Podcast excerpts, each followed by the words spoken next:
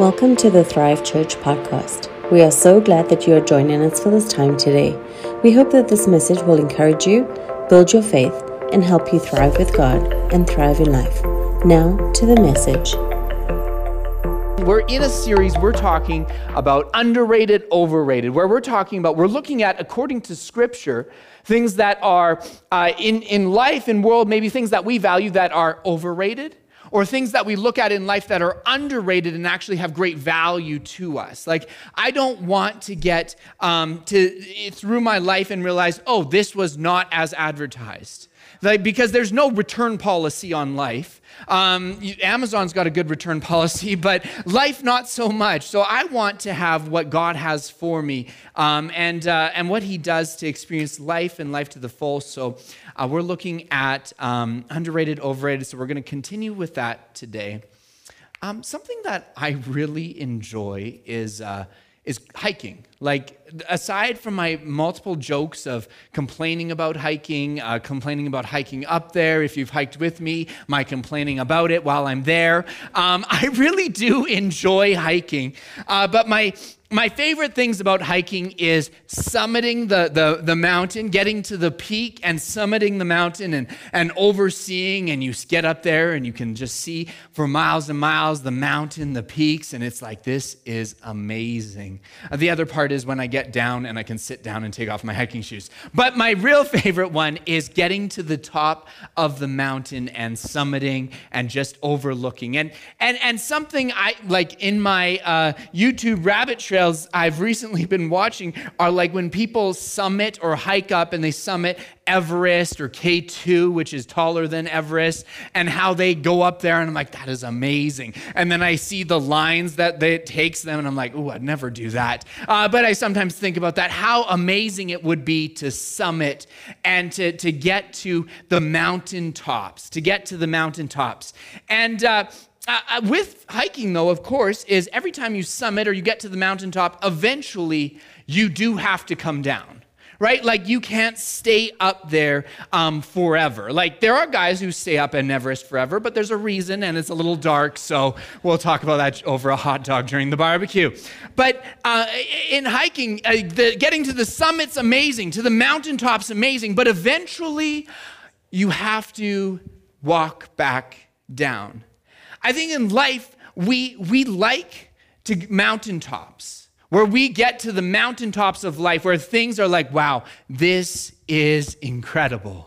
This is amazing. In, in the natural, like, right, when, when there's amazing moments, like you're, you're hiking and you get to the top, or there's those experiences, or you achievement in your career, or, you know, like vacation, you're like, it doesn't get better than this, and rotate, right? And it's amazing. Or as well, I think as Christians, we often seek those mountaintop moments with God those mountaintop moments where it is a powerful service, where it is like God is just downloading to us, where the presence of God is so thick, or you're like reading your devotion and, and, and, and your Bible, and God is just downloading to you. And it's like, oh my goodness, this is a mountaintop experience where God is talking to me. He's speaking to me, He's ministering to my heart. This is a word, and you encounter God. I don't know about you, but I like those moments. It's so good. Like last worship night we had, even last service we had, I'm like, oh my goodness, God just spoke to my heart.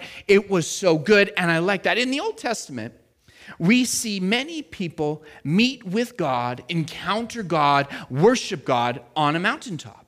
We see Moses, he encounters God on a mountaintop. Uh, the burning bush, right? We've talked about it actually a few weeks ago. The burning bush, God calls Moses, calls him to God's plan, speaks of who he is, who he's, he's been created to be, and he calls him on a mountaintop.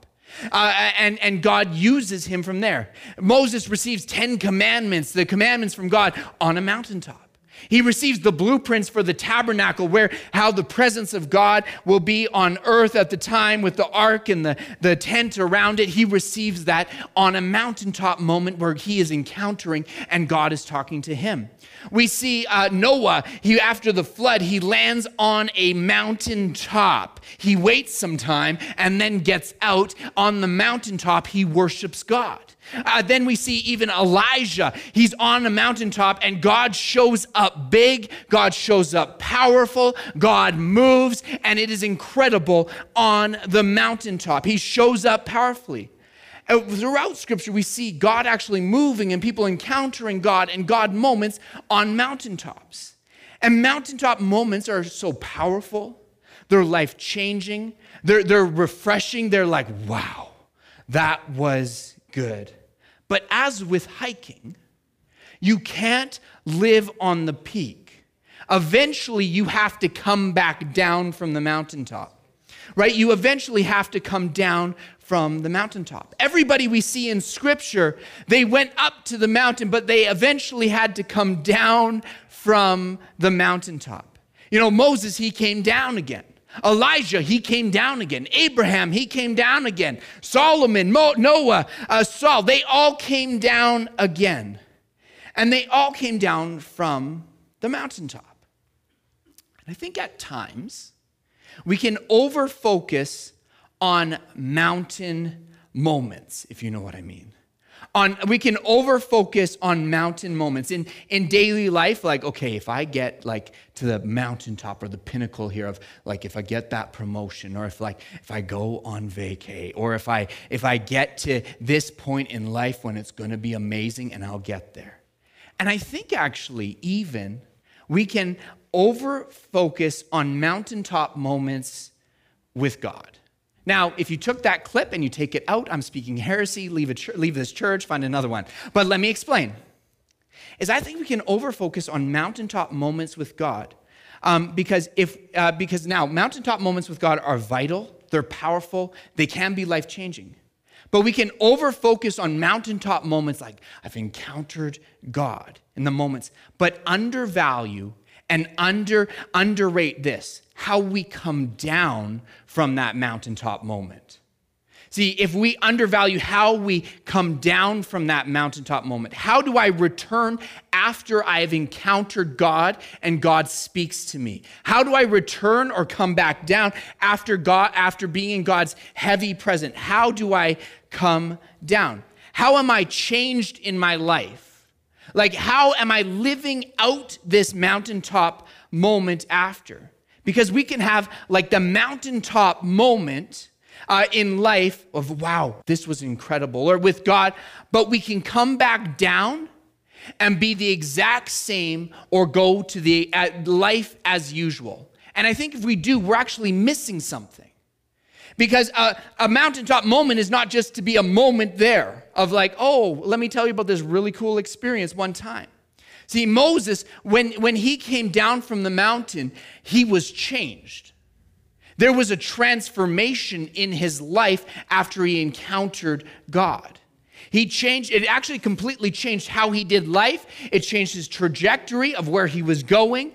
It, it, and so, if we uh, undervalue or overlook how we return or come back from the mountaintop, I think it will be just that. It will be a mountaintop moment and no more. Right? In terms of natural life, if it's like, I know I, I, I had a friend, he, he was like, okay, I'm so stressed out. I'm so stressed out. So they, he, they went on vacation for two weeks. We joined them for one week. It was in Mexico. It was amazing. It was pre kids. So it was like no stress whatsoever. And then we touched down in Canada. And it's like literally he gets one text and all of a sudden he's fired up. He's like wound up. He's so stressed up. And it was like he was on the vacation. He was like, this is amazing. This is so good. But then as soon as he touched down on Canadian soil, it, all of a sudden he was stressed out again. He was freaked out again. He was like, ah, again. And why is because, well, this amazing experience, but it just stayed there and it didn't affect him. Uh, I know as well, I used to work for uh, a, a businessman and I went with him uh, to a uh, business summit that works out well for the uh, story about um, mountains. But it was a business summit. The, the guy that I worked for, he paid like 10 grand to go, and it was great information. It was, it was really good. We're like, oh, yeah, this would be so good. This would be so good. But then he, we got back, and it was just like going back to normal. Nothing changed. Nothing from the summit, we came back to normal. I think we can even have mountaintop moments with God where the presence of God is so thick, where God is speaking to you, where you can get a prophetic word, where God like reads your mail and speaks to you. You can you can have that moment but come down right back as the same as before. Where where nothing has changed. And if so, I think if that's the case, we're missing something in that moment. You know, we see Elijah, he saw God show up big. He saw God show up strong, big time on a mountain, right? Uh, uh, King um, Ahab and Jezebel at the time, they had killed all the prophets of the Lord except Elijah. There was a drought, they had no water. And, uh, and uh, uh Elijah, he says, Okay, listen, listen. Everybody come with me to this mountain. Mount Carmel. We'll pick up in 1 Kings, verse 18.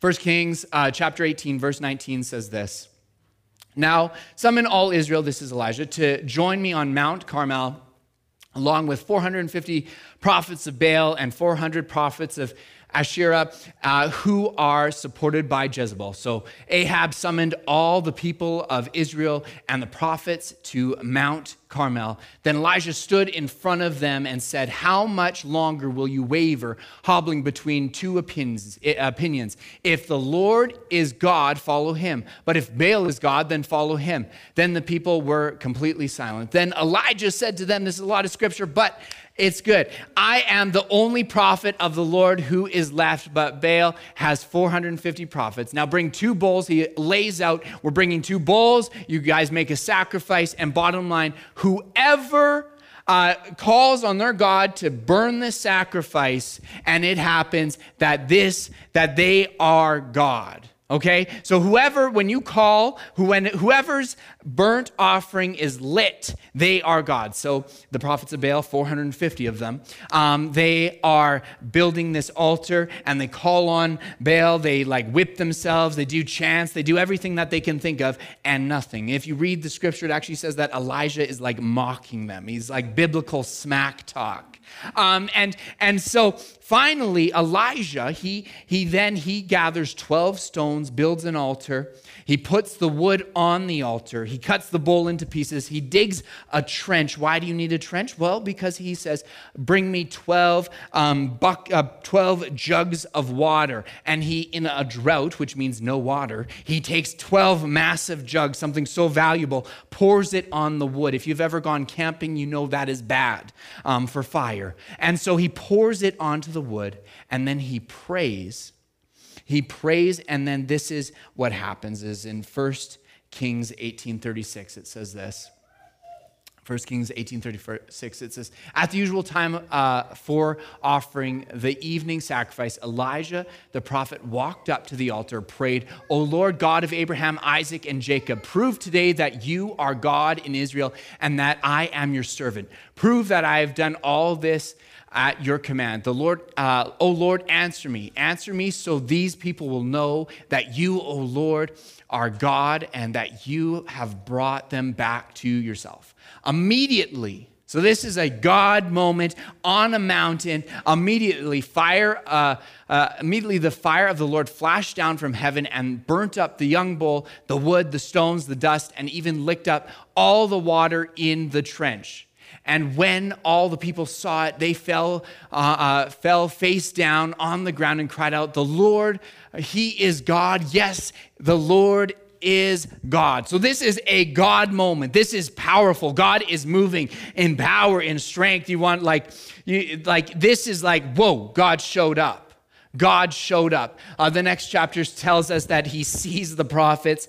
Elijah kills them all. And you're like, oh, okay, Josiah, we're talking about this on a barbecue day. Yes, but this is a powerful God encounter. The, he, he, God moved so powerfully. Uh, if you were Elijah, or if I was Elijah, maybe you'd be starting thinking, oh, yeah, this is good. And you go forward and you're like, if God is for me, who can be against me? Like, I got this. But Elijah didn't stay on Mount Carmel. He didn't build a little tea house up there and just, you know, come on the hike of Mount Carmel and see where this happens. No, he had to go down. He came down. And as he, when he came down, Queen Jezebel heard what he did to all the prophets, killing all the prophets, and she threatened him and said, I am going to kill you by day's end. And Elijah was so afraid that he ran. So he just had this amazing, amazing encounter with God where God showed up powerfully, where it's one against 850 other prophets, where God answered him, like where there was no question. Where's the bull? It's gone because it was burnt up by the, by the fire from heaven. But yet he ran, and we see in um, uh, 1 Kings 19:4 that he actually uh, ran away and he wanted to then, he said, Lord, take my life. Like, I want to die because he was being pursued by the queen. And I'm like, hang on. You just had a mountaintop experience. You just had God show up. You're like, God, you said God proved that you're real. God proved he was real. You did the things and you know you hear from God. You're like, you just like killed like 800 people and like and now you're running from this one? This is crazy but it shows me that you can have a mountaintop experience where God's so powerful he moves so powerfully where God speaks to you where you feel the presence of the Lord where God reads your mail where it's it's like God speaks to your heart and yet you can come down and come back just the same or even like Elijah come even worse I think Elijah, he must, he missed something in his mountaintop moment. See, mountaintop moments, they're good. We need them. I need them. But the question is, how do I come back down from that mountaintop? After that, that encountering of the Lord, how do I come back down? How do I, another word to say is, how do I go forward after this? After God has, has touched my heart, how do I go forward? If my focus and goal is only getting to like that mountaintop of like i just need to be here to just to experience god and that's it i think we can miss something. I think you become a, a peak hopper where you go to the mountaintop and then the valleys you experience the valleys. The peaks are great but when you're not there the valleys are so low. It's so hard. It's so rough. And then you get to another peak i'm good and then you feel the valley again and the valley is so low. And then we can become if we if we are only seeking those moments i think we can be uh, like hoarders of prophetic words. We can become uh, conference junkies. We can be like okay i only want this moment. But how do we go from those times which god has for us you guys with me? Those times where god's with us and how do we come down well and live it out? I think we see it actually in Moses, is that when God called Moses, and he had that moment on the mountaintop, he had many. But when God called Moses on the mountaintop, he received from God, he received an impartation from God. God ministered to him, but then he applied it to his life. That it wasn't just a cool experience that he told the sheep and his father in law when he got back. That he actually took what the Lord imparted to him and spoke to him and then applied it to his life. That, that, that actually that he took the instruction go to egypt and even though he was imperfect you read how many times he tried to rebuttal god and said ah there's someone else he actually applied it and what did he do he went to egypt he did what God had said for him to do.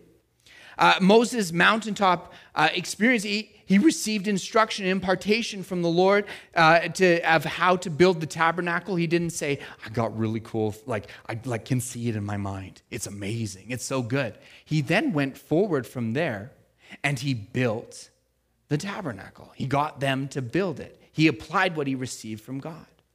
I think it's, it's important for us not just, to, not just to be like, okay, I'm going to get to the mountaintop, if you will, or I'm going to receive from the Lord, but to then apply it to our lives. Man, that was a powerful service where God spoke to my heart. Okay, now how am I going to take this mountaintop experience?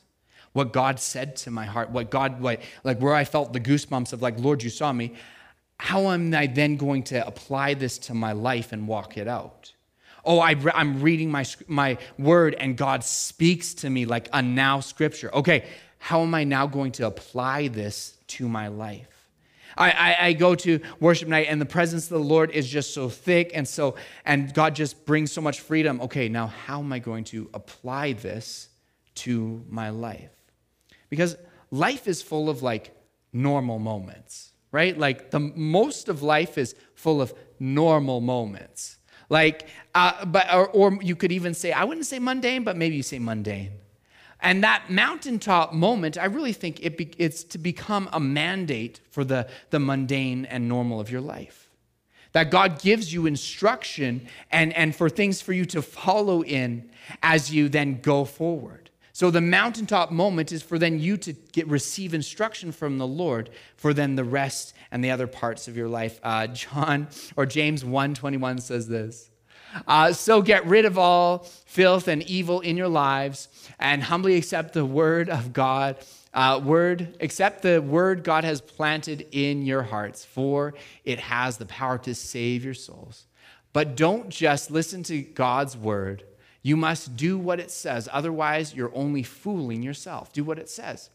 For if you listen to the word and don't obey, it's like glancing at your face in the mirror. You see yourself, walk away, and forget what you look like. But if you look carefully into the perfect law, the law of love, uh, that sets you free, and if you do what it says and don't forget what you heard, then God will bless you for doing it. See, I think we're supposed to not just hear we're not just supposed to like experience, I've, I've climbed the mountain or I've gotten to this place, that we're actually then supposed to, okay, Lord, there's something in here where you then have, where it's going to change my life, going to change how I'm doing things, how I'm going forward. And when we apply what's been imparted into our life, I believe then our lives are then transformed. We walk in the plans and the purposes of the Lord. Um, whether it's in the natural where you if you learn something to apply it rather than just oh i read this or i took this i apply it. And spiritually when we apply what god has said to us. Um, another account as i was studying mountains that uh, really stood out to me uh, was actually uh, where a father and son went up a mountain and they worshiped. And from that point afterwards for thousands of years, people went up to that mountain to do the very same thing to worship God. I'm talking about Abraham and Isaac. Abraham and Sarah, they couldn't have kids, they were in old age, and God supernaturally provided them with a son, Isaac. And uh, Isaac was the promised son. God provided for them. And in Genesis 22, verse 1, it says this Now it came to pass after these things that God tested Abraham and said to him, Abraham, and he said, Here, am, here I am. Then he said, Now take your son, your only son Isaac, whom you love, and go to the land of uh, Moriah and offer him there as a burnt offering on, the, on one of the mountains of which I shall tell you. So they go up the mountain. Verse 3 continues and says So Abraham rose early in the morning, saddled his donkeys, and took uh, two of his young men with him, and Isaac his son, and split the wood for the burnt offering, and arose and went to the place of which God had told him. Then on the third day, Abraham lifted his eyes and saw the place from afar. And Abraham said to the young men, Stay here with the donkey the lad, I like the lad, and I, thanks King James, and I will go yonder and worship, and we will come back to you. So, Abraham, he went up that mountain from a position of faith, that he had faith that God would provide, that we will come back down again. Then uh, in verse 6, it says this it says, So Abraham took the wood of the burnt offering and laid it on Isaac his son. And he took the fire in his hand and a knife, and two of them went together. But Isaac spoke, uh, spoke to, but Isaac spoke to Abraham his father and said, "My father." And he said, uh, "Here am I, my son." Then he said, "Look, the fire and the wood, but where is the lamb for the burnt offering?" And then he says, uh, Abraham said, "My son, God will provide for himself a lamb, a burnt offering." And so they walk up to where this mount. They get to the mountain top. As a father, I'm very uncomfortable with this story. Um, and and he he he he makes the altar. Isaac lays down and he's about to sacrifice his son. And then an angel of the Lord says, Don't lay hands on him. Uh, there is a ram. God provides a ram in the bushes for him. And long story short, is that then the ram is then sacrificed in the place of Isaac. And they sacrifice the ram and they worship God there. And they worship God there. And then what happened is then they, of course, came down. Now, Solomon built, his, built the temple on that very same mountain where the presence of God was, where God provided, and he built the temple. And so, for all Jews, they would walk up the mountain, encounter God, worship him there, and then come back down. For thousands of years, they would walk up the, this mountain, the same mountain, worship God, sacrifice, and come back down. And they would do this over and over and over. And to this day, to this day, people are still going to the Temple Mount to be in the presence of the Lord or be to this holy place and to walk up the mountain, encounter God, but then come back down. They walk up again and then they come down again. And, and this story alone is, is a, a messed up story if it's a, just a standalone story. Like, um, are you serious? This is messed up. But this is actually a prophetic reenactment of God's great redemption plan for humanity. See, it is God working and, and showing pre ahead, a type and a shadow, or pre playing what his plan was for humanity.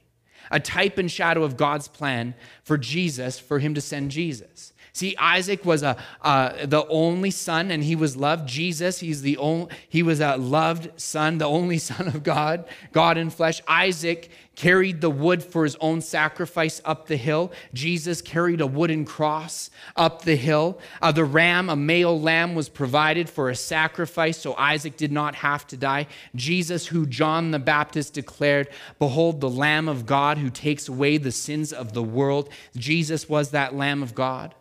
And so on the Mount of Calvary, on Golgotha, which you could actually see the Temple Mount, and from Golgotha, where Jesus laid down his life, Jesus sacrificed. He climbed up that mountain, brought his cross. He went up as the ram. He went up once and for all as the sacrifice, so that he died on that mountain to pay the price for your sin and my sin, so that today we no longer have to go up the mountain and down the mountain mountain with God. You no longer have to go up the mountain to encounter him and then down again uh, and leave him. Because of this, is because the Bible now says that, that we actually now can remain in him, that we are seated with Christ in heavenly places. Because Jesus was the Lamb of God, that now we are reconciled with God, that we no longer have to be down to one place of I go up to see God and I come back down. Uh, in James 4:21 it says this. James 4 verse 21 says this. It says uh, let's see. James 4 verse 21 says, Jesus replied, so a lady said, Where are we going to worship? The same um, account that Jesus, or that uh, Jay said about Jesus at the well. Jesus replied, Believe me, dear woman, the time is coming when it will uh, when it will no longer matter whether you worship the Father on this mountain or in Jerusalem. Why? Because the time is coming, and Jesus says the time is now where we can now worship Him in spirit and in truth. That we're not limited to a location or limited of coming and going into the presence of God that we can actually now that the temple was at one time on a mountain today the temple is you are the temple of the holy spirit. That today you can actually remain in him. That you can actually now because the spirit of god is is in you and that that now we no longer have to go up a mountain down a mountain we no longer have to travel make a pilgrimage to jerusalem and then come back. No today we can be in his presence and remain in him that now, as we can be uh, temples, we are the temple of the Holy Spirit. So, no matter if you're on the highs of life or the lows of life, you can actually continue and reside and perpetually be with Him in a mountaintop where God leads you, guides you, encounters you, uh, or you encounter Him where He directs you. So it doesn't have to be where is life good? Am I going up there? Oh, now I can encounter Him. No, it's wherever you are that He is always with you. He will never leave you, He will never forsake you. But the same thing as as what all the people in the Old Testament did is they had to come back down. I want to encourage you with this today is that you you are continually if you will on that mountaintop that you are continually meeting with with God. But don't take that for granted of okay, I'm just continually there. But how am I going to allow meeting with him impact and change my life? How am I going to move from being continually with Him and where God is speaking and then follow Him? I think today, really, we get to do what Jesus has said, and it's simple as this is, is, is to follow Him when He invites us to follow Him. And when we do um, follow Him, it's applying what He says, do what He says. I love that is that we don't need to go up and down but that we can remain in Him, to follow Him. And then not just, okay, I got something, I like I'm in your presence, this is great. I feel good, this is great. But then apply it to our lives. Thank you for joining us for the Thrive Church podcast. We hope this message encouraged you, built your faith, and helped you thrive with God and thrive in life. We would love to see you on a Sunday soon, in person or online. You can get all the information at thrivecalgary.ca. If you would like to support or partner with Thrive Church financially, you can do so by going to thrivecalgary.ca and click the Give button. Know God is for you. We love you and have a great week.